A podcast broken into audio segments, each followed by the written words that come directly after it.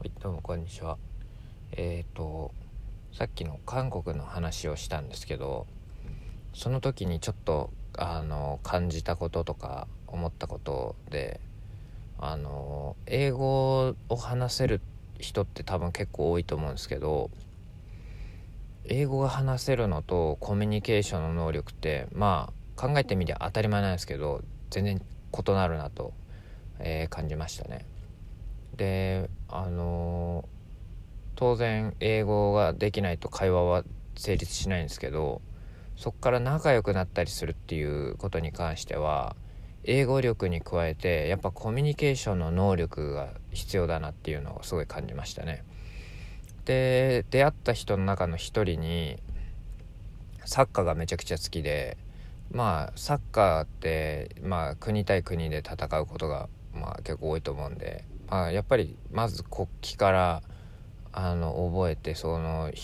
ね、そこで戦っ選手の名前を覚えてで国家を覚えて文化をに興味を持って歴史を覚えてっていう感じでどんどん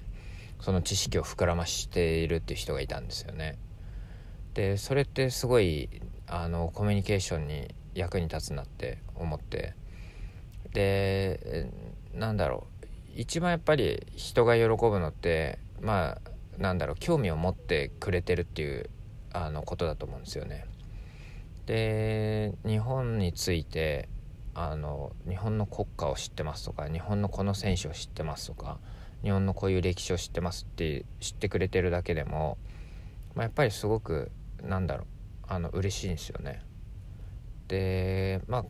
コミュニケーションって多分そういう相手相手があ私に興味を持ってくれてるなとかあの自分のまあそれこそ国に興味持ってくれてるなっていうことがすごく大事なんじゃないかなって思いましたねだから相手を、えー、まあ喜ばすというか相手に気持ちいいと思って心地いいと思ってくれる、えー、会話をするっていうことがすごく重要だなと思いましたね。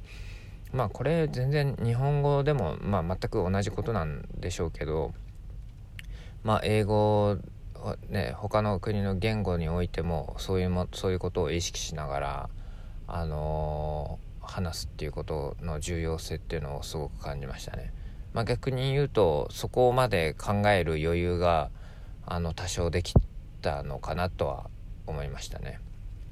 で今回友達が一人の友達が来てくれてその時はすごくそれを意識してあのコミュニケーション取るようにしてしましたね。そしたらもう本当に会話が途切れることなくすごく楽しくあのいろいろとあのお話しすることができてすげえ楽しかったですね。これを本当に今後もまあ対日本人であってもそうですけどね。あの心がけていきたいなと思いますね。はい。そんな気づきがあったので忘れてたのでここにあの記録しとこうと思いました。